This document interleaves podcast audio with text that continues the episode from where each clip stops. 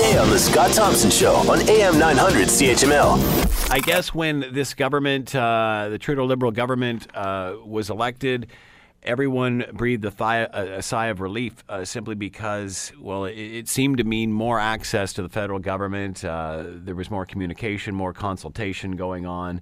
Uh, not just here it is, take it or leave it sort of attitude that many thought it was the way that the Harper government handled it.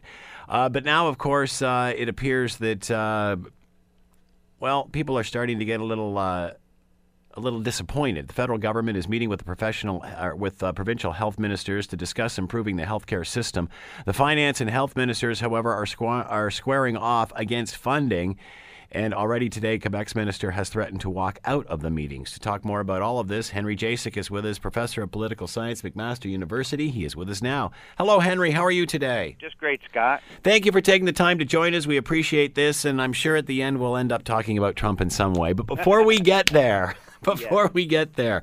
Uh, lots were chatting before or after this government was elected that it, it was a new day for uh, the provinces and the federal government, that there was going to be more consultation and collaboration and this sort of thing. Uh, what are your thoughts on, uh, well, even some uh, comparing uh, Trudeau's tactics to Harper's? Is that a little strong? not, well, I mean, all I mean, all strong leaders will, you know, try to arm twist as best they can and see what they can get away with.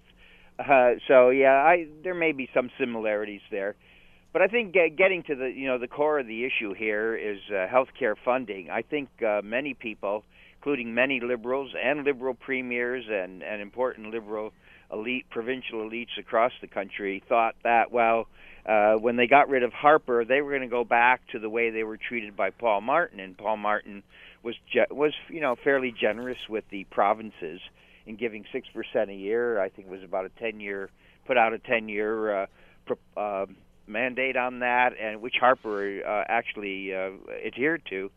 And uh, they thought that, uh, but Harper had said that he was going to cut that down after the 10 years was over, but he's gone. They figured Trudeau was going to pick up where Martin left off, and it doesn't look that way at all. And uh, they're unhappy. And this is really, I think, the first major sort of, uh, you know, uh, unhappiness being shown by very important uh, liberals and and politicians. Uh, uh, Justin Trudeau's had been on a honeymoon. He hasn't had. Uh, that was my next thought, Henry. Is the know, honeymoon he's over? Had, he's had a long honeymoon because he hasn't had a uh, a, a, a permanent lead, permanent leaders from the opposition, either the Conservatives or the NDP.